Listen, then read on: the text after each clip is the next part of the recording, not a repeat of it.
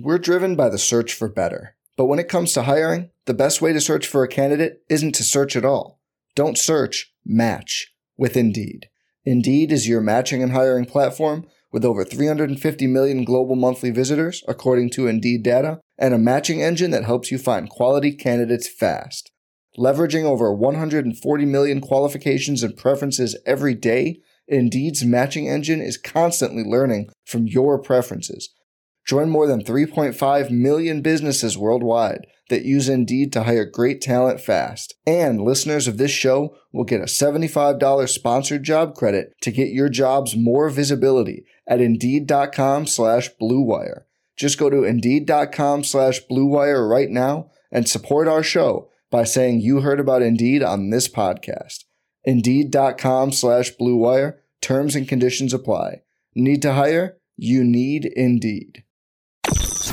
Rippee Writes with Brian Scott Rippee. Transcript can be obtained by drinking a fifth of bourbon, ramming your head through some drywall, and then writing down every thought you have.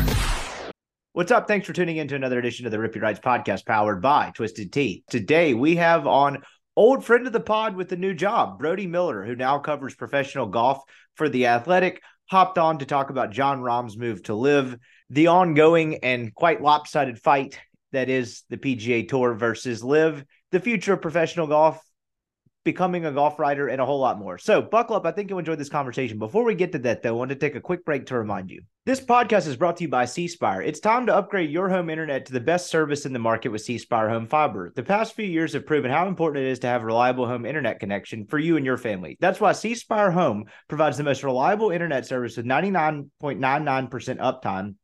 C Spire also prides themselves in having the best customer service in the home internet market. Their customer service is award winning local service based out of the Southeast with industry low call wait time. C Spire provides one gigabit and 300 megabit internet packages to homes across Mississippi, Birmingham, and the southern Alabama regions. C Spire is also proud to announce the release of their brand new 2 gigabit and 8 gigabit home internet plans. Save yourself the hassle by not waiting for your internet connection to drop with the other guys. Call or go online to cspire.com slash home today to use the promo code RIPPEE, R I P P E E, at checkout for one month of free service. That's right. Just for listening to this podcast, podcast, you get one month of free service when signing up for C Spire. Check them out. C Spire, customer inspired. This podcast is brought to you by Skybox Sports Picks. Who is Skybox Sports Picks? Well, glad you asked. They're the world's best gambling handicapping website, the inventors of the Skybox Matrix interval, an advanced modeling mechanism that has helped propel Skybox to the top of the sports handicapping industry. As you're listening to this, Skybox Sports Picks college basketball package has gone live on the site. This is their bread and butter. They crush it every single year on college hoops. And if you need any proof of that, they gave away their picks for free on the internet last week, Twitter, wherever else you can catch them on social media, and ended up plus 34 and a half units on the week. Yes, you read that correctly or heard that correctly. Plus 34 and a half units on the week. Trust me, if you're into college basketball, you don't want to miss this chance to profit. They mop up in college hoops every single year. For a limited time, you can use the promo code NCAAB23 for 50% off your college basketball season long picks package. Check them out today. Go online, find your own picks package to fit your price range. Maybe you're using the bowl game package as we got college football conference championships, bowl season coming up. Make a little extra Christmas money there. Use the promo code RIPPEE for 20% off. They're the best sports handicapping service in the world. Check them out today. SkyboxSportsPicks.com. This podcast is also brought to you by LB's University Avenue there in Oxford. If you're a Rippee Right subscriber, that's rippeewrites.substack.com. Get a free newsletter from me, plus discounted meats right now. If you're a Rippee Writes subscriber, just go and show Greg proof of subscription. You get three six ounce bacon wrap fillets for 20 bucks. If it's a $40 valuation, you're getting there for 20 bucks. Just show him proof of subscription. He'll get you all set up. Then go find your own favorites. It's the best butcher shop in the world. All kinds of delicious cuts and meats. Go to LB's this holiday season. It will make everything in your house better. People will be like, where the hell did you get this awesome stuff? Like LB's University Avenue in Oxford. It is a crown jewel of the South, a crown jewel of Oxford. Check them out today. LB's University Avenue They're in Oxford. All right, here's Brody Miller. All right, we now welcome on old friend of the podcast, Brody Miller. We're here to talk about LSU's offseason, you know, the future of the LSU football program. Wait a minute, you changed jobs. Never mind. You uh you are now on a new beat, new sport. You're hitting uh watching guys hit a uh, ball with a stick. You are now a golf writer. How's that been going? You missed the SEC football grind. I, I got really sad this like October when I wasn't coming on your show to talk LSU Ole Miss. so you, you, know there are trade offs in this life, but no, it's been a really cool transition. It's something that I've always kind of wanted to do deep down. Is like I just like the lifestyle of a golf writer. I like the style of writing that golf kind of lets you do.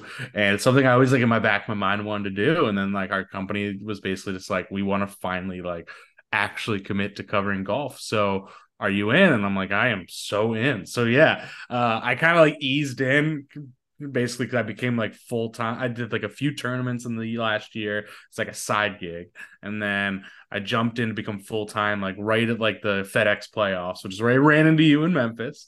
Uh, and then like now it's the off season, so I, I'm still not ready for my first like full season of this life. But for now, I'm enjoying my downtime you're a really good writer and you the what you Shut explained up. about a golf podcast i know i won't blow too much smoke up your ass i promise but you got to give me my moment here you the way you describe that in the style of writing and all of that, you know, I got out of media full time. I do it part time now, and people are like, "What would you do to go back full time? Like, would you cover a football team or like the NFL?" And I'm like, "No, I actually probably wouldn't. I kind of enjoy the work life balance. But if someone was yeah. like, I could be a golf writer, and someone's like, "We'll pay you to go like cover professional golf," I'm like, actually, I'm in. Sorry to this PE firm, but I'm out it's a different style of beat. You go to some yeah. of the most beautiful places in the world, but it also affords you time to dig in and to dive into stories, right? You're not writing something on deadline after round two of the players or whatever. Yes, you need to get something up at the end of the day, but you have time to find and locate stories and locate kind of different angles of a tournament or a guy's story and how he got there and all that. And I've always found that very interesting about golf writing you clearly have taken to it very quickly. How quickly did you appreciate like the time that covering golf affords you as opposed to get me 900 words before this game ends? Yeah, and and to about first off, I completely agree. Yeah, it's like that. It's just a different thing of like. I think the best way to put it sometimes is golf is lends itself to like the kind of writing that like nerds like you and I like doing, right? Yeah. Where it's like everything is kind of a profile. Like everything is basically That's a perfect way to put it. One guy alone on a course, like trying to figure out what went wrong or like wrestling with his, you know, if you want to get dramatic, wrestling with his demons, whatever, right?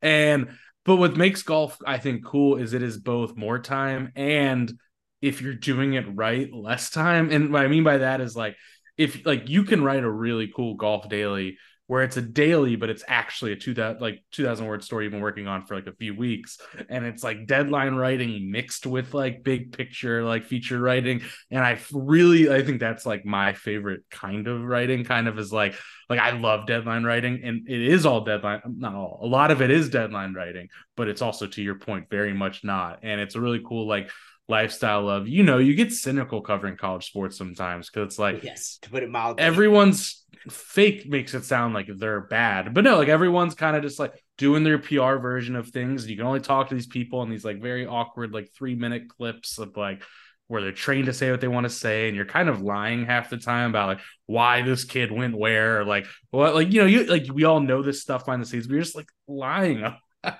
and not lying that's dramatic but like it's a tough thing. Like i love covering college football but like i think what i like about this is so far is it's a little more of like you're actually talking to these guys on a you know week to week basis and you're getting to know these guys and you're you're getting to know their agent and their caddy and their like their coach and their swing guy and like you know i don't know there's just a little more it's a little more conversational like i think that's yes. something you would be great at in terms of like you're just kind of like hey man i just ran like you ran into like this golfer and you're just like hey let's catch up for a second i think even your interviews don't feel very like what'd you see with the defense it's more just like you're having a good talk so i think that's probably not what you asked but uh, yeah i think it's been a really like fun transition so far but there's going to be other things that i hate about it and those will present themselves Absolutely. And I promise this one's the last time I'll blow smoke up your ass, at least for another half hour. But there, the golf media is very interesting to me because yeah, there's not a ton of them and there's not a ton of guys that are new. And i think you've done true. a tremendous job of adjusting very quickly. I think it's very hard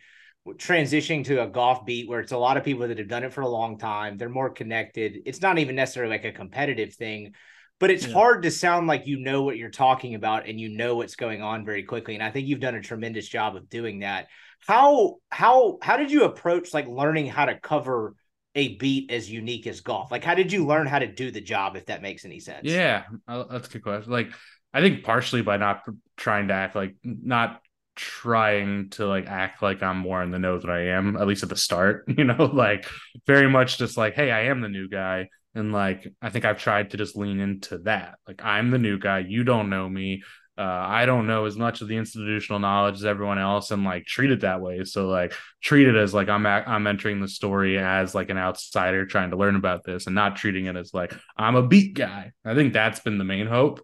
I don't know if that's worked out or anything, but yeah, no, it is tricky because it's like I do very much feel you get so comfortable in our little SEC circles of just like these are my guys. I want to hang out with this guy at SEC Media Days. I want to see Rippee. It's like, man, I am just the new guy, and like I'm the not the youngest, but one of the younger, like at the big outlets and all that by like 30 years, you know, by like on average. And I'm just like, man, I just feel like I don't know what I'm doing. So there is a little bit of like, I hate the term imposter syndrome, but a little bit of just like I'm freaking out a little bit. So it's a challenge.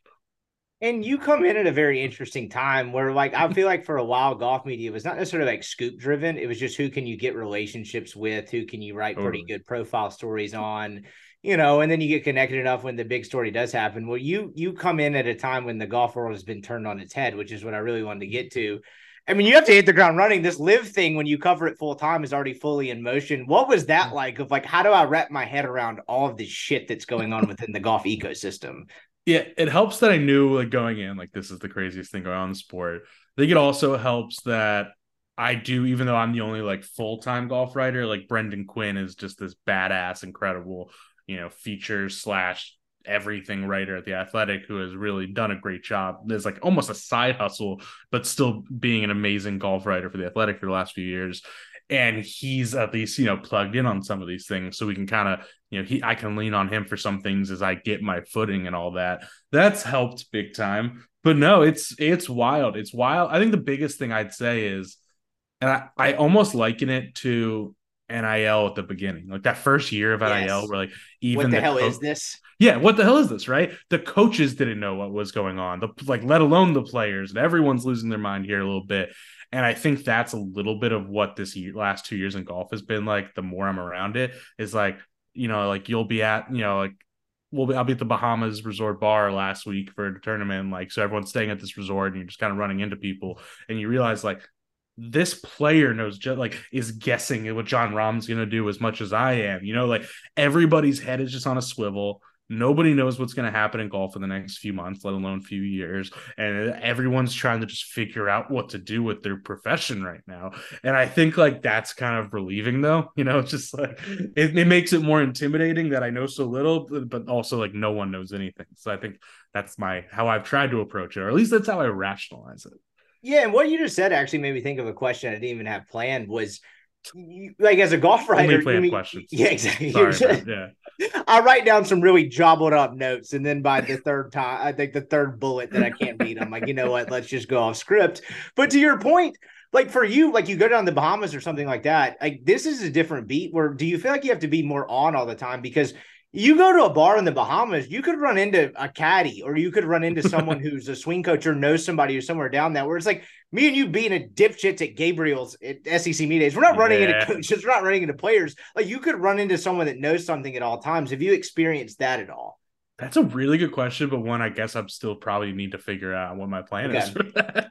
Because it's like, I mean, if we're just like talking shop as like journalism nerds, like I feel like my strategy in most of these situations is by like not being on you sure. know, like I, let's be real, I'm stressing out. I'm I'm on, but like my like appeal almost is that like I am this very unthreatening, just like like just very go with the flow, like unthreatening guy that like you don't have to worry about. And, like that's how I try to be in those situations. It's like I'm the young guy, I don't want to be too self serious. I'm just having fun with it. Like so I guess that's how I tried to do it so far in those situations. But man, that is a really good point. Like that's something I'm gonna have to like figure out a, a overall strategy for. Yeah. Yeah, it's not even like an on thing. It's just like, oh, I run into a guy, and even if we're just talking like, yeah. off the record, like I can learn something here. To where it's like there's zero shot. Like I may keep mentioning, like I'm walking into Gabriel's and Hoover. I'm not learning anything in there. No, it's such a good point. Yeah, like yeah, we never had to worry about maybe like Atlanta for the playoff or something. Exactly, like run into the same people, but like on a day to day basis, you really rarely had to worry about like running into the like those sources or something in football world because like you just live in different worlds. Yeah, you just do. Yeah. Golf, it, like you don't. You do yeah, in the sense that they're $20 million dudes who live in mansions, but you don't in the sense that like most most of these people are just like just guys. Like, you know, they're very similar to us in a lot of ways. Yes, it's a lot more relatable in that sense. So the last tournament, unless I'm mistaken, you your last one was the Hero World Challenge. Last one you've been to, correct? A couple weeks ago. Correct. So that's one of the more unique events. It's in the off season. It's not even really like a PGA Tour sanctioned event, but it's kind of like the who's who, right? There's a reason they sent you down to the Bahamas. There was all this buzz, I would say, in the last month and a half, and I haven't kept up with this as much as I probably should have. Like, what's LIV's next move? Like, when is this happening? Like, when is this next wave? And then the Rahm rumors start swirling. For someone who had boots on the ground, what was the vibe like at the Hero World Challenge surrounding the landscape of golf? Yeah, let's be real. Like, why? Like, that's the reason I was there. like, there's no reason to cover that tournament. You're there because it's Tiger's event. You know, like all these guys are just going to be chilling down to talk. And like Tiger, obviously, is more important than ever right now. And in terms of his role in the game, um, yeah, I think it was a lot of just like you just kept asking everyone about it, and everybody's just like, I mean, we'll use the Rahm example, like a guy to guy, you'd be like, yeah, we've all reached out to him and no one's really heard anything. Like none, none of them had been hearing what's going on. Like there wasn't like, and uh, to keep parlaying it with like our jobs is like when we were SEC guys is like, you always kind of know what's going to happen, right? Yes. Like, like we knew, but it's like, can we report it? Probably not. Or like, we know it's headed this way, but I think right now it's so crazy. It's like they just don't like. There's so many people that just don't know where it's headed. So I think there's a lot of. The tricky thing was this was still about a. It was like a week before Rahm officially went over, and I think there was still like this.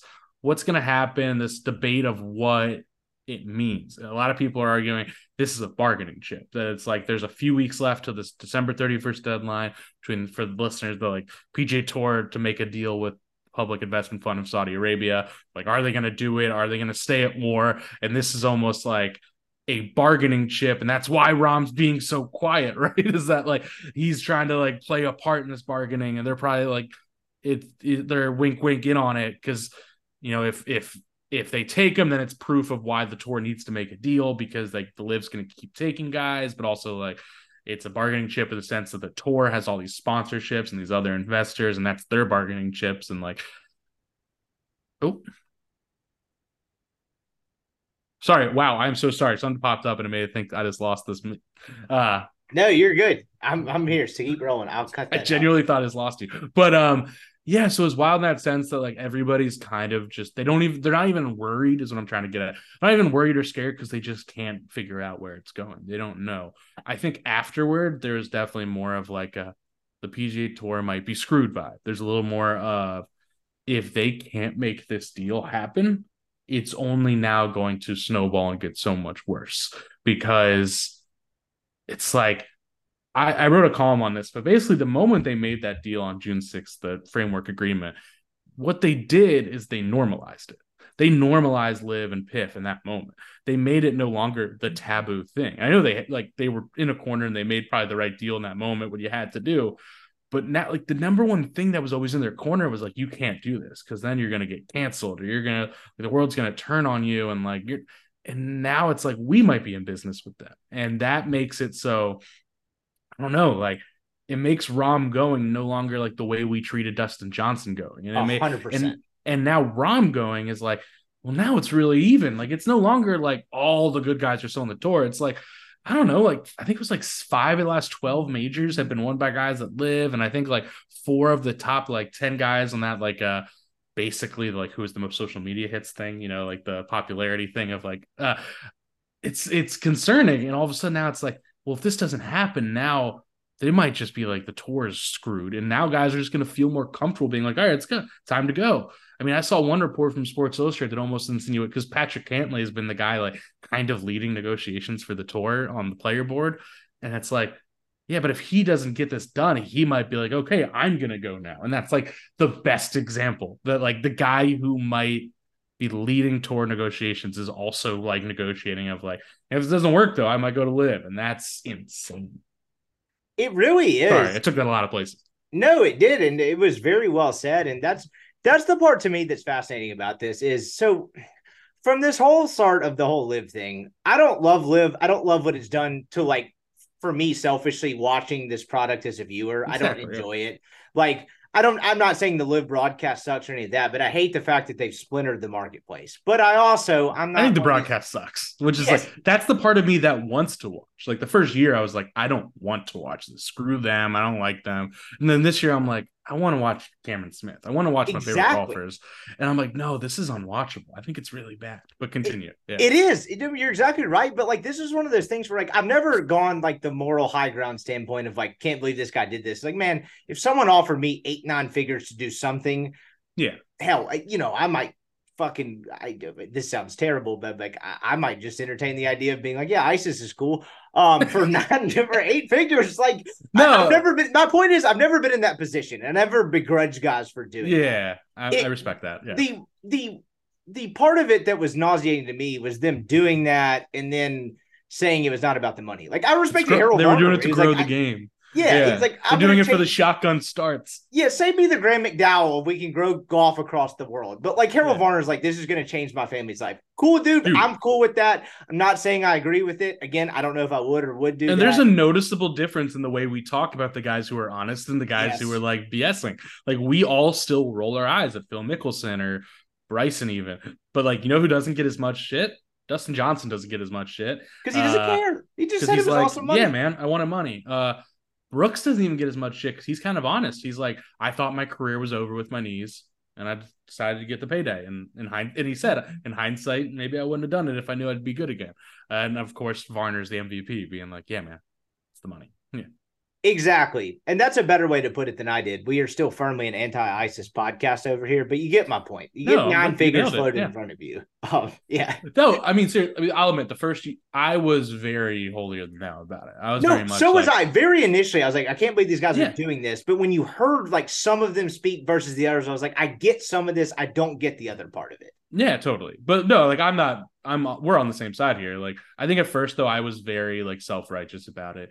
And then I think like when June 6th happened, I think for me it was kind of like this very like wake up moment of like where was I pretending that like any major business in the world operates like Exactly. they would like they wouldn't do a certain thing for more money because of like no they I was lying to myself and believing that's what the tour was representing. Like that's what it's really about. It's not about like I still don't have issues with Saudi uh Saudi Arabia and what they do. I still do. It's it's more like who was I kidding that the PGA Tour was this beacon of like doing the right thing when it's like no, they just very savvily that first year used that as really good PR for them. They knew that was their best interest. And the second it wasn't, they threw that away. And I think that's something that like we're way off topic, but just like that was something I had to like just like self realize of just like, guys, this is it's always been about the money. Every industry in the world's just about the money. And I need to just like wake up a bit.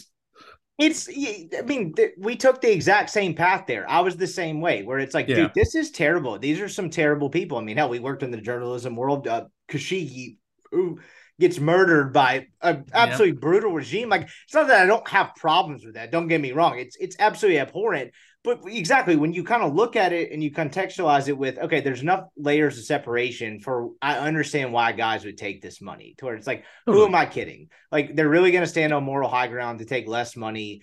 It's not even market value. They're getting offered absurd amounts of money they can even make over 10 years 10 on the PGA Tour. I don't even know. Is it e- like it's 10 times? Is 10 times even too little? Like it's probably 20 times market value. It's like, remember when the athletic was first starting and they were just throwing out like Yes. salaries? It's like that times 1,000.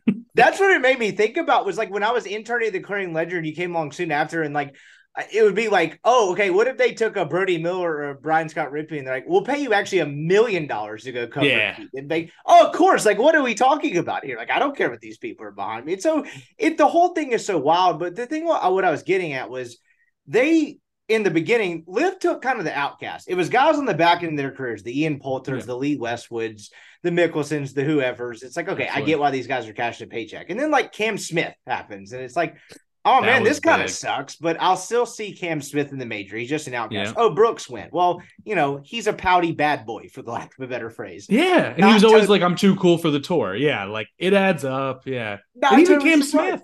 Even Cam Smith, it was like when you thought, I mean, I, he's maybe my favorite golfer, was like, Oh, so that was a big one for me. But like, I even that one you can step back, like he is an Australian who just thinks differently and is just like literally like you talk to him, it's like all he wants to do is just go fishing and play golf. Like he does not. So I'm like, I guess that's I get it. To your point, continue. Yeah. No, exactly. And that was the first one where I was like, kind of like, okay, this actually kind of sucks. Like he Yeah. wins the the Open over there, and then he joins LIV, and it's like, okay, this kind of sucks, but I'm still fine with this. And then Rahm, to me, and this is what I was really getting at, felt different. It does. Rahm was outspoken about how, you know, $400 million versus 40 is not going to change his life, which he probably wishes he had that one back. was, but he was outspoken about it. And he was like, okay, this guy's one of the tour's guys. And I don't know if he's on the more Rory McIlroy track of like, all right, you know, he has some vested interest in this. But when he went after being outspoken about that, I was like, man, this is gonna get bad. Like this Yeah. really sucks. And I'm curious, as someone who covered it, did you kind of sense that same shift? Because I know I'm not unique in that belief of like this felt different. No, if I, I think you're absolutely right. I mean, so I think the key word I keep going back to is like that was it just normalized it. It was the one where it's like this is no longer to your point the outcasts or the like pariahs who love making like or just mad at the tour. This was like this is the biggest. I actually like this is real. He is the biggest like nerd in golf. Like he is a golf dork. Like he he'll be like, yeah, when I wake up at six before the kids are awake, I'm pulling up old like on YouTube watching like old tur- PGA Tour tournaments of like some shot Ernie Els hit because I just like love learning about golf. Like that's who he is. He's us. Like he just lives. He'll, he'll be playing rounds with Rory and Shane Mac and Shane Lowry, and he'll just be like asking Shane Lowry details about the shot he hit to win the Open that year. Like that's the guy, and they're like, God, like will you ever stop asking us these questions? Like that's who he is. And for him of all people to be the one who's like, no, I'm gonna go, I'm gonna leave the tour. It just shows that this is now the, the math is different. The calculus is different. This is not, I am leaving the tour. I'm out. It's like, this made more sense for me. You know what I mean? Like, it's no Yes. longer like I am spurning. It's like, I think this makes more sense. And once it becomes like a calmer thing, I think that's when it becomes darker and it's more sinister for the tour of like, oh, you lost your card, man. And now it's just like, what's better for me? And that's you're gonna lose, man, because you you lost the self-righteousness that you lost that battle. You lost the outrage battle, and now you definitely don't have the money. And now like your players can't stand your commissioner, and like what do you have in your corner? Also, like PGA Tour execs are dropping like flies from one scandal after another, and it's just like this is just like crumbling. And I think that's really why, like, to get to your point of like the change, though, yeah. And I think with Rahm, like, I won't pretend that like we haven't really talked to him other than like some very dry interviews he gave, which is not like him, by the way. Like he's a talker. Um, but like, so I won't pretend I know, and I don't want to like I really don't want to do that, but like you could speculate.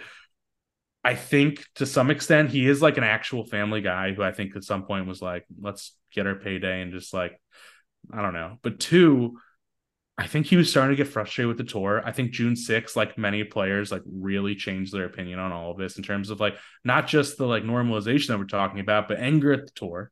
Um, I there have been a lot of really good reporters who've said that like who know better than me that are saying like he I think had some frustration with like not feeling as marketed as the other, you know, big four or five superstar Americans and Rory, you know, he doesn't so I think he had his slights and I think it led to this moment. I don't, you know, he's not as leaned on as Rory is or Tiger is or Jordan Spieth now is on the board of like, you know, the guys we want to like fix the tour. Like he's not looped in that way.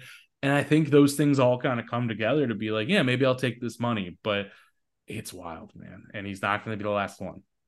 No, he's definitely not. And that's the part that's fascinating to me about this. He did this. You've encapsulated perfectly about the normalization of it. He didn't catch the same shit as a Bryson did or as a Nope. Patrick Reed did. And granted, there's a likability factor there that we cannot ignore. Yes, totally. They're no longer pariahs. It's no longer you're the outcast doing it. This was one of the PGA Tour's guys who finally kind of saw everything for what it was. And like you said, Yeah. It makes it. it makes more sense.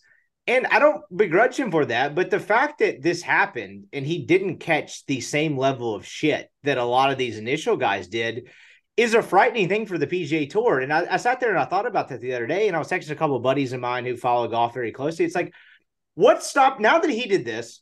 I know Yeah. there's been several rumors about however many guys, we might get into a couple of them, but what is now stopping a I don't know. I mean, Justin Thomas, he's been kind of vocal, but not really stopping him, or uh, a Yeah.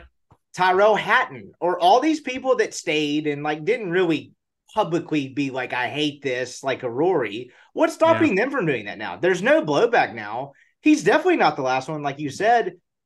I don't know what's stopping them now because the PGA Tour now cannot compete. Like, I don't know where this goes. Yeah, I think the things in your corner are probably um one, I think you can't rule out the Tiger element. And it's, you know, pretty noticeable that the guys who are Tiger now is the basically like one of like I think Cantlay has a very large role in that board, but Tiger is also one of the most important people now in terms of he has a board seat. The players have more seats than the the other board members do, the executives do. Like that like and i think tiger as tiger goes there's a generation of golfers who just will do what tiger says. And i think it's noticeable that most of the guys that are still there are the people that are in the Yes. tiger circle. Not all of them right? Like Viktor Hovland for example i don't think of him necessarily as like in the tiger circle or like some of these guys just want to be here and it works for them still. But um i think that's a chunk like people aren't going to spurn tiger. Two i don't think you can rule out the part that like the more guys that go, the more the tour relies on these guys, and the more they will make like they can try to make that worth their while, right? Of like, okay, more even if this deal doesn't happen, more investments coming. Like, you know, for example, the tour announced uh, a few days ago that you know they are advancing negotiations with basically a bunch of big time billionaires to like invest in this and maybe fill the PIF role or with PIF that they're claiming this can be with PIF and just lowering their share. I don't know. But there will be more money coming in. That much is apparently clear. And I think the more like the guys who stay, the case that can be made to them is like, we will take care of you, basically. You know, like you will get yours. And now they can be marketed even harder because like now they're, they're even bigger stars than they were, you know, percentage wise, because now Rahm's gone. And like, so I think those are probably the best cases. But I, that's just me playing devil's advocate. I am agreeing with you in terms of like, yeah, what's stopping them? Like, and I think that's going to be really tough. I don't, I don't, I don't know. And there's always going to be a chunk of guys that can't rule out that just like care about, you know, like they don't want to go to LIV, you know, like that's another thing that like sometimes we just gloss over. Some guys might just still think that's stupid. Some guys like care about the history of being like, I want to be on the PGA tour. Like sometimes that is just that simple, but man, it's, it's gonna, we're getting closer and closer to it actually being two relatively comparable leagues. And that is just really damning. We're driven by the search for better. But when it comes to hiring, the best way to search for a candidate isn't to search at all. Don't search, match with Indeed. Indeed is your matching and hiring platform with over 350 million global monthly visitors, according to Indeed data, and a matching engine that helps you find quality candidates fast. Leveraging over 140 million qualifications and preferences every day, Indeed's matching engine is constantly learning from your preferences. Join more than 3.5 million businesses worldwide that use Indeed to hire great talent fast. And listeners of this show will get a $75 sponsored job credit to get your jobs more visibility at Indeed.com slash BlueWire. Just go to Indeed.com slash BlueWire right now and support our show by saying you heard about Indeed on this podcast.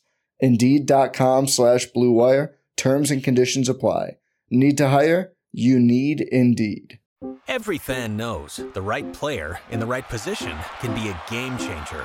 Put LifeLock between your identity and identity thieves to monitor and alert you to threats you could miss. Plus, with a US-based restoration specialist on your team, you won't have to face drained accounts, fraudulent loans, or other losses from identity theft alone. All backed by the LifeLock Million Dollar Protection Package. Change the game on identity theft. Save up to 25% your first year at LifeLock.com slash aware. We'll get back to Brody in just one second, but before we do, I want to take a quick break to remind you. This podcast is brought to you by Twisted Tea. Are you ready to elevate your college football game day experience? Check out Twisted Tea, your go to game day beverage for college football fans. Twisted Tea is unlike any other hard beverage you've ever had before. It's made with real brewed tea and packs a flavorful punch with 5% alcohol and no carbonation, delivering the perfect balance of taste and refreshment that goes down smooth for every game day occasion. No need to settle for the usual. Twisted Tea turns up on any occasion, especially when you're cheering on your favorite team. Whether you're tailgating in the stadium parking lot, watching at a bar, or hosting friends at home, Twisted Tea is there to elevate your game day experience. It perfectly complements your love for college football and your passion for creating unforgettable moments. So let's toast to unforgettable game day experience. Twisted Tea, the drink that fuels and celebrates your love for college football. Keep it twisted. This podcast is now brought to you by MC Speech Therapy. Has your child been diagnosed with autism spectrum disorder or another developmental disorder? MC Speech Therapy offers private speech therapy from the comfort of your own home.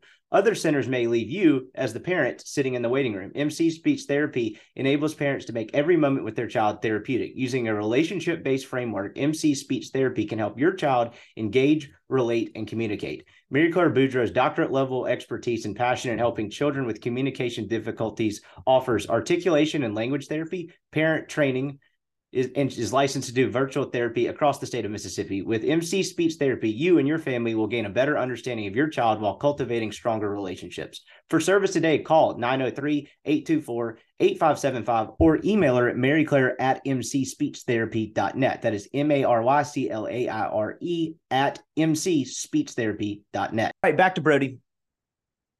It really is, and that's what they're going to have to go because they have no other choice. Like the the other part of this too is when LIV did all of this, whether it was the initial wave or everything that's happened in the offseason, was they made the tour increase purse amounts for big events that I didn't ever feel was sustainable. Um, and that's a big concern right now. Yeah. It's a massive one. You mentioned like the money being there, and I don't really have any doubts about that, about it staying there for X amount of events. But you saw this in a different way with the European, now DP World Tour. Was the PGA Tour's money increased, and all these guys left and went and played in America. And then now Yeah. you look at the DP World Tour, and I used to love waking up as a kid watching it Yeah. and like it because the announcers were cool, like it was on early in the morning, and then now you flip on a DP World Tour event, and you're like, I don't have a fucking clue who any of these people are on Yeah. this leaderboard, like not a clue. And then they're playing, and you look at the purse money, and it's like this is like 250k more than what a Korn Ferry guy is going to make to win this thing. Yeah. It doesn't happen overnight, but if you if there's any sort of like comparable example, it's what the PGA Tour did to the DP World Tour, not intentionally, but just the way the money Yeah. in the market flowed. I- have a hard time believing that that's not going to happen to the PGA Tour if this continues. Like, how is this purse money and all of this sustainable on the PGA Tour if notable guys continue to leave? So, yeah, I mean, you look at the example this week of Wells Fargo basically backing out of the Wells Fargo Championship, and the sense is basically that like they were asked, the tour was asking for too much, and I I preface almost everything I say with we are still in early December and we are so so early in this that my answer to a lot of this is I don't know what's going to happen. Like I don't know. Yeah, like I don't know the finances in reality. None of us do. We all just kind of hear things and you know get like little bits and pieces. Um, but yeah, no, I mean the tour is upping those numbers. They are asking more and more of the sponsors without like, and I don't know if the sponsors are getting more payoff out of this. So it's like the, the I, it's hard to really rationalize, and it does not appear sustainable. And obviously, a big part of this is they are hoping for a multi-billion dollar injection of cash from investors, and maybe that will all work itself out. But that money still, you are still not going to come near what LIV can give. Like the like having a few billion from the sports strategic, whatever. Forgive me versus the endless hundreds of billions in PIF, it's just they're not comparable. So it's like It's literally more money than God. There's no amount of money you can get to that will make it comparable. I love the choice of literally because like I don't know how much money God ever had. You know, like I don't know what his finance situation is. I guess he made like he can just make more. I don't know, but I don't know what the, that doesn't do inflation. A lot of good questions here, but um, yeah, like I don't know if it, it's like simultaneously you're spreading yourself out thin again, but you're still not as much as them. But maybe really your solution just needs to be, and I'm just spitballing. I don't know, like it's just about still making it worth their while because most guys deep down want to still be at the tour, right? Like I think that's fair to say. Like most I guys too. don't want to go to LIV, but it's so it's like as long as you can still make those payouts more, and but yeah, man, I, I'm I'm spiraling because I don't really know the answer, quite frankly. Like I don't know how they make these numbers work. there's no answers to it and that's kind of what's what wants to Yeah. like make me transition to like 2024 absent of all the other crap that was happening with LIV and all of that this was supposed to be a new like version of the pga tour with the change in schedule and all of that And I was excited for it. Yeah. so And was now- i and, now like it's kind of now we're talking about totally different things that I think they probably hoped we wouldn't talk about. As you, I mean, we talked about it before we started recording. You're attempting to cover a season on the PGA Tour as a full time golf writer. You're picking your events. What is kind of the sense you get of like who will play what? Like, do you think we'll have any sort of change of like the big events of you can't believe this guy's not here? Maybe we're talking about mm-hmm. more guys going to LIV. Has that changed for you at all in how you pick your schedule? So I think you know the thing they accomplished last year with moving to those elevated events, and I guess now they they want to change it to signature events. Which, come on, guys, can't change it one year in. but but uh, but yeah, like with those elevated events, they did a good job of now like those are the eight events a year that you know the best players are going to be there. Now, obviously, I think they went too far with it because then in turn, like these guys are locked in and you can't miss events and it's like then you get fined basically and like that's not going to work because golf has always been something you can kind of make your own schedule. So i think this year it's obviously still the elevated events but you can do what you want. It's just a much bigger payday and more worth your while and more points and all that stuff.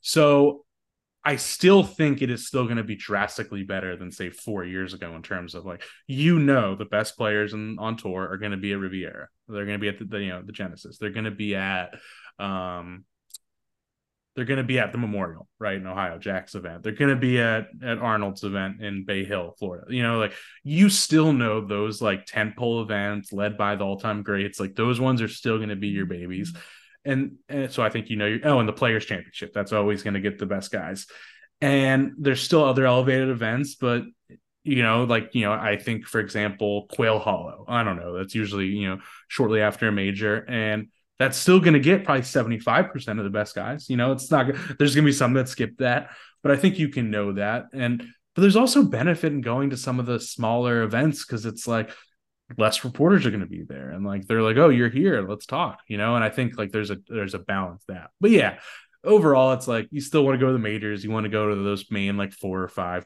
tour events that are elevated and you want to pick your spots like i'm always going to go to the zurich because that's my baby in new orleans the team event you know like do i go to houston you know a small event but it's like i can get some guys that i normally like probably you know that are going to have someone talking to them more than they normally would i don't know but how about the Sanderson, the big cock trophy, fifth major? I was there this year oh, for a few days. Yeah, I went for a few days to talk to Ludvig. Yeah. I, hey man, that's also my baby. Covered that for the Clarion Ledger in 2017. Yeah. So as, as you try to gauge like uh, the golf fandom and the golf fan base is very fascinating to me because there's a and it's probably not totally unique to other sports, but there's a lot of people. I say a lot. I don't know how much it is, but people that enjoy like the grinders, the day to day guys. And yeah. like in my case, in some ways, I am because I know a couple of the guys personally. It's like no one knows nationally who Hayden Buckley is. Love the guy to death. He's made a career yeah. killing, but he's not driving people to go to events. And he's made an incredible living on just staying on the PGA Tour, and his story is incredible. As a former walk on at Mizzou, and he's made you know seven figures the last two years, and now lives a great life. I just wonder, like for guys like that, I know like the Tron Carters of the world love to call them mules, but the like mules, the mule uprising. Yeah. But when you actually get to them on like a base to base level, they are a bigger deal than you like think they are. It's like, oh, this oh, yeah. isn't nobody. But it's like, but they still have people no. that follow them and all that, but they're not driving tournaments. For guys like that, if they're going to like the Valspar and all that, in two, three years, do you think like the Valspar will be worth any of their time? Like, do you think it'll still be the same purse? I'm curious, like the middle class, yeah. do you think they'll suffer or benefit from this? No, I, I, that's one of my favorite things to like follow. It's so interesting. I think they're obviously not going to benefit. I think that's fair to say, right? Yes. But they are, I think, and I think some of the lower events are probably like, you know, like I wonder how good well the Zurich does, you know, for example, or like the Sanderson. But um, I do think as a whole, those mid range ones you're talking about will always be fine because in reality, when we're talking about these elevated events and these like huge paydays and all that, that's like what we're really talking about though is like a very special set of 10 to 20 golfers. It's not even like the 30th guy. It's the like it's like 10 to 20 golfers. It's the 0.1% of the tour. Yeah, who are gonna you know are gonna finish in the top 20 in those events that are just so good and so reliable that's what you're talking about. For but you got to remember, for most of these guys, like two hundred thousand dollars is still a, a huge a chunk of their of year. Like like a pretty good golfer, yeah, it's crazy that you can be like an average golfer and make several million dollars a year. Yeah, totally. But it's like making a few hundred thousand dollars is still essential to that. Like that's still like 10% of that or whatever. So yeah, I think the Valspars is a, it's a great example of one or like Colonial or something like that. Aren't no one thinks of as big, but they're gonna be fine because that's still a lot of money. Like that's you got to remember, like money, like that's at the end of the day, that's it. And like you still get uh, more than a million dollars for winning those tournaments. You still get a hundred thousand, a few hundred thousand for finishing in that top ten. Like I think it'll always be stable there. It's more like I wonder about those bottom ones. And then if you go to the very bottom, one of the last things I had was what's interesting to me about what LIV has done is they've gotten the big superstars but they've gotten a couple of like the top amateurs out of college, the Eugenio yeah. Chacarras. I mean, I think LIV actually has probably three of the last six U.S. amateur champions. Maybe if I'm yeah. not wrong about that, right? David and, Puig just turned 22 this month. He's a stud from Spain. I bet he'll be on a Ryder Cup team sooner than later. You know, like yeah, man, they got some young ones. Well, those are the Justin Thomases and Jordan Spieth of tomorrow, and they're getting these kids. And like, I, I got a question on the message board the other day. Braden Thornberry, a kid who was a former national champion at Ole Miss, he was that close to getting his PGA Tour card in 2021. I guess that would be. Yeah. Um, and fell off in 2022, lost his status. I mean, hell, he had to go play like form tour events over across the pond. Now he's at final stage of Q school. Well, he played the reason I got questions about on our board, he played the LIV developmental, whatever their version of Q school is, which I didn't even know existed, which hand up, I consider myself a decent bit of a golf nerd. Yeah. I didn't know that was happening. And like I've been trying to get him on the podcast. Hopefully we may, but I would be curious to ask him like what made you want to play that? Like what is the upside? Not even like a pointed or judgmental sense. Like why did you want to do that? Like what is the payment guarantee? They've done a pretty good job of like kind of targeting the young guys. And I would say like Pearson and Parker Coody, decent bit of an outlier example. They come from a decent yeah. family in North Texas. They're like, no, we don't want this. But these foreign players keep invading. I say invading, that makes it sound bad. Keep infiltrating college golf and they're awesome and they come from different backgrounds to where it's not the same as a Pearson and Parker Coody if LIV keeps yeah. getting these younger guys that are the future superstars, like where does that leave the tours they're based so, the next level of Justin Thomas's? It's such an important thing, but I think this is one thing the tour is making some good moves on. Um, I, I, don't like I don't know how familiar like you or your listeners are with PGA Tour University because like it's always been a thing, but I think like in the last two years they've really basically upped it and yes. realized like you have to make a good streamlined system of your best college players to the tour because it used to basically be yeah like and I'm not even pretending I'm an expert on this, but basically, you'd still have to like go through Q school and you'd still have to like fight the Korn Ferry tour most of the time. Like going just straight from college to actually on the tour was like incredibly rare. It was basically then, impossible. Yes, exactly. And what they what they're doing is, and uh, the the best the first example is Ludvig Aberg. Basically, what was the the first place of PGA Tour U got immediate PGA Tour status.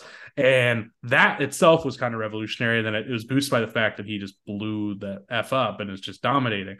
And I think each year they're now really like, as this, it's only been like six months since then, but I think they've already like changed it three more times since then of like, okay, now let's make it five guys who get a tour card right away. And now let's make it, now there's, um, and I'm not even familiar with it because it's changing so much, but there's like the PGA Tour U like there's another thing that basically guarantees Gordon Sargent because he's number one and like like whenever he decides to go pro in like three years or two years, like he has a spot guaranteed. And it's like a different one that PGA Tour U accelerated, which yeah, God, God help us trying to remember all these. But like I think they're doing a really good job of creating these systems of like you can get on now. And like I think sixth place now still gets us straight to the Korn Ferry Tour, which that's still a big deal. Like that's still a really good living. So I think they're doing a better job of doing that because and I think they're in a good spot where most these, like if you look at the rankings right now and most of the top AMs right now, most of these guys seem like they have they're playing some tour events a few a year, you know, as amateurs, and they're getting their chances. I don't think many of them I'm too worried about. So yes, it's concerning that the, that LIV's able to get some of these guys we're talking about, but I think the tour's still doing a good job of keeping with this PGA Tour U system like the dudes, the best AMs, and that those are your future stars. To your point, but the fact that LIV's getting some is concerning. I do wonder though how LIV will do with like consistently churning and developing the young guys like year in year out. That's going to be tough. It is definitely going to be tough. And there was this transition period where when they went from like you could go to Q school and go to the PGA Tour, and then there was this weird period where like you actually really couldn't. Like you pretty Yeah. much had to go through the Korn Ferry Tour, and you're telling the superstar to the superstar of your college sport, like, hey, now you're nobody. Like you need to go through Q school. It's a great way to put it, man. Yeah. It's yeah, exactly. It's like you have to go back to Korn Ferry Tour Q School if you're fucking awesome on the Korn Ferry Tour. Like, congrats on your two hundred thousand dollars. Probably, you know, ten percent of that goes to your caddy, forty goes to your travel fees. Like, Yeah. you probably made forty thousand dollars a year of salary just to get to the PGA Tour. And there were several guys. I mean, Mississippi was not unaffected by this. You had a kid named Wilson Furr who went to Alabama, was an All American. He didn't have a great college career, but he was a notable guy. He's not drawing guys to tournaments, but like his path, he had to go to Canada. Then he went to Korn Ferry. Then he gets to the PGA Tour. Andy Ogletree was a U.S. amateur Yeah. champion out of right outside of Meridian. Tears up his shoulder twice, and he goes to LIV because he's like, this is the only way for guaranteed money. Yeah. And I think the PGA Tour's done a better job of that now, and I think that's less of a concern. But it's just kind of wild to think about. If you're 22 and you're faced with the possibility of, I'm going to go to the Korn Ferry and go to Latin America for five weeks. You know, Yep. hopefully I get more guaranteed starts after that. Versus if I could just qualify for this LIV thing and I can ride the coattails as an alternate and still get six figures. What is my decision here, really? Like, is it really even a decision? No, it's so true. I think Ogletree probably was like, a, and there was a few others I'm blanking on. Piet was a good one. Uh, Yes. James, but like, yeah, I think that that was a bit of a wake up call, and I think they've addressed that. So yeah, it is such a good point though. Two years ago, it's like, why would you not? Like to get to your point, yeah. Now the risk, though, I think the biggest risk of going to LIV and the thing we're seeing, if you're a young guy, is right now like LIV. It it's a best sell is like it's guys that were established. Now you want to watch them, and but I think what like Cam Smith's going to be one of the I, Joaquin Niemann's probably the best example to like follow Yes. over the next five years of this. It's like, but what happens when you are not a star yet? Like you are not somebody that like even Cam Smith, like we know he's like a dude, but like Cam Smith's not a household name or anything.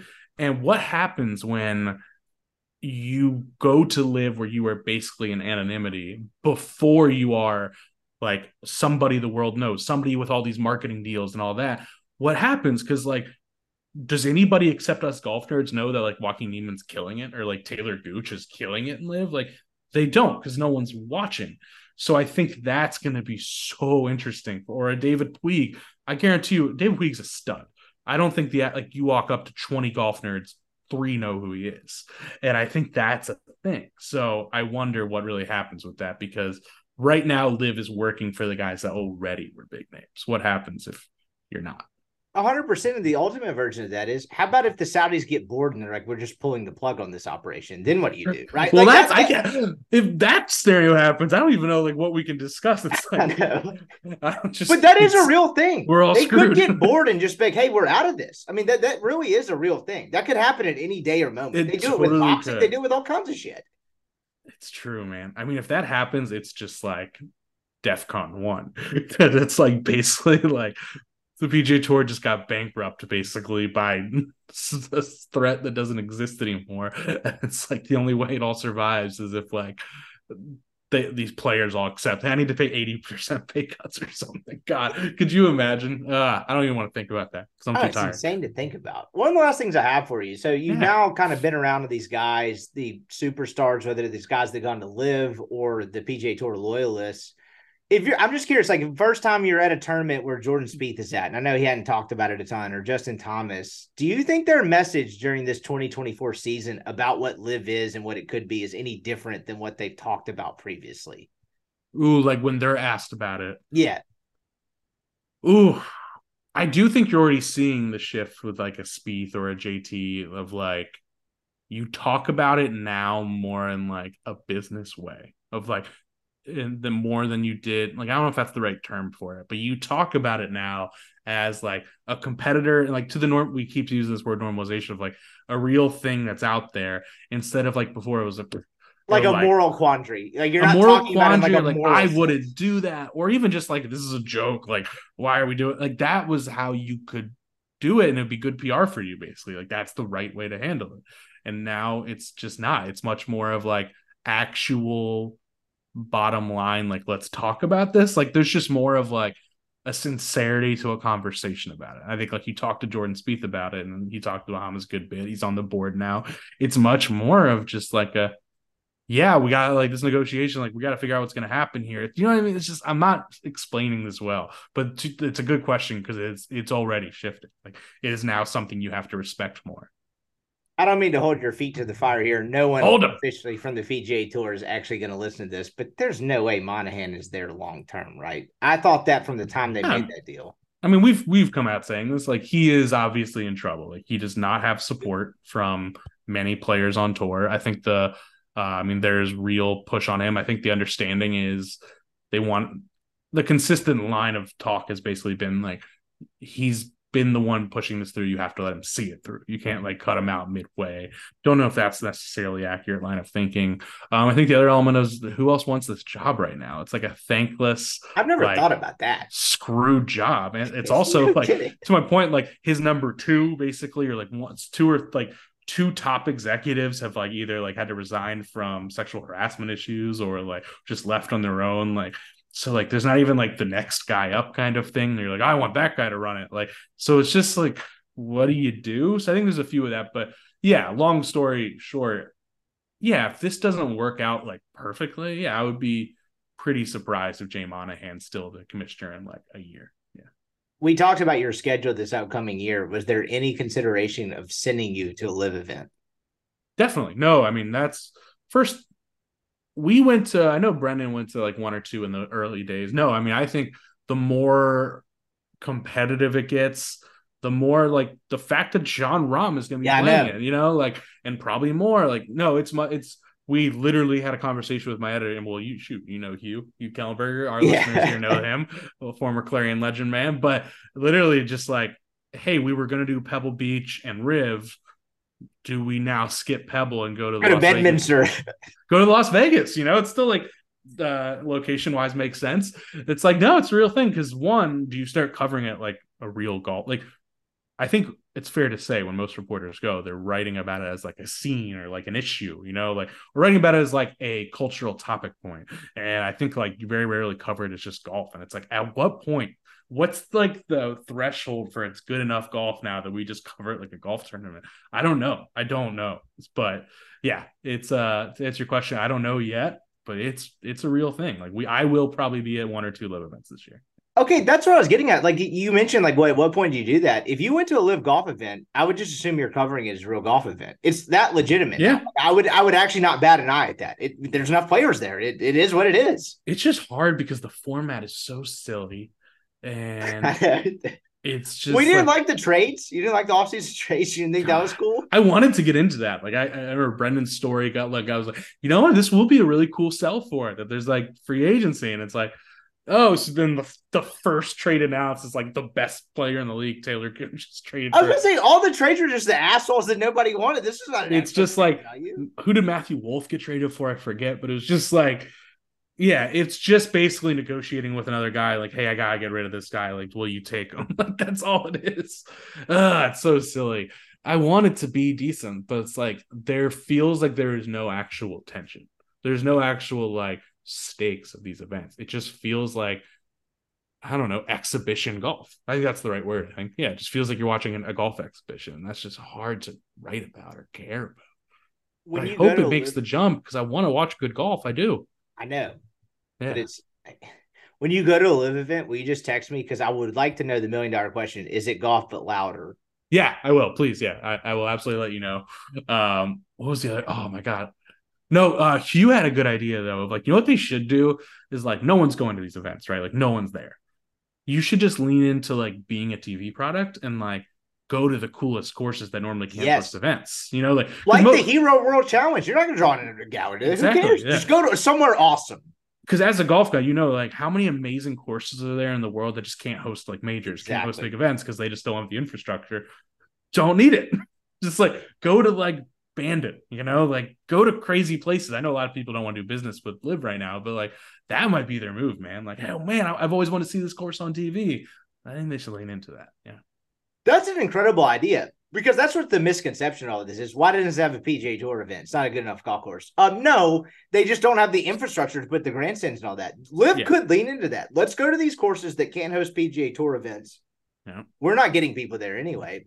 Let's just you, you just got your like 2000 hospitality big booster type people that go and other than that yeah you don't need it that that might be LIV's million dollars idea. Do you have Greg's number? Can you text him?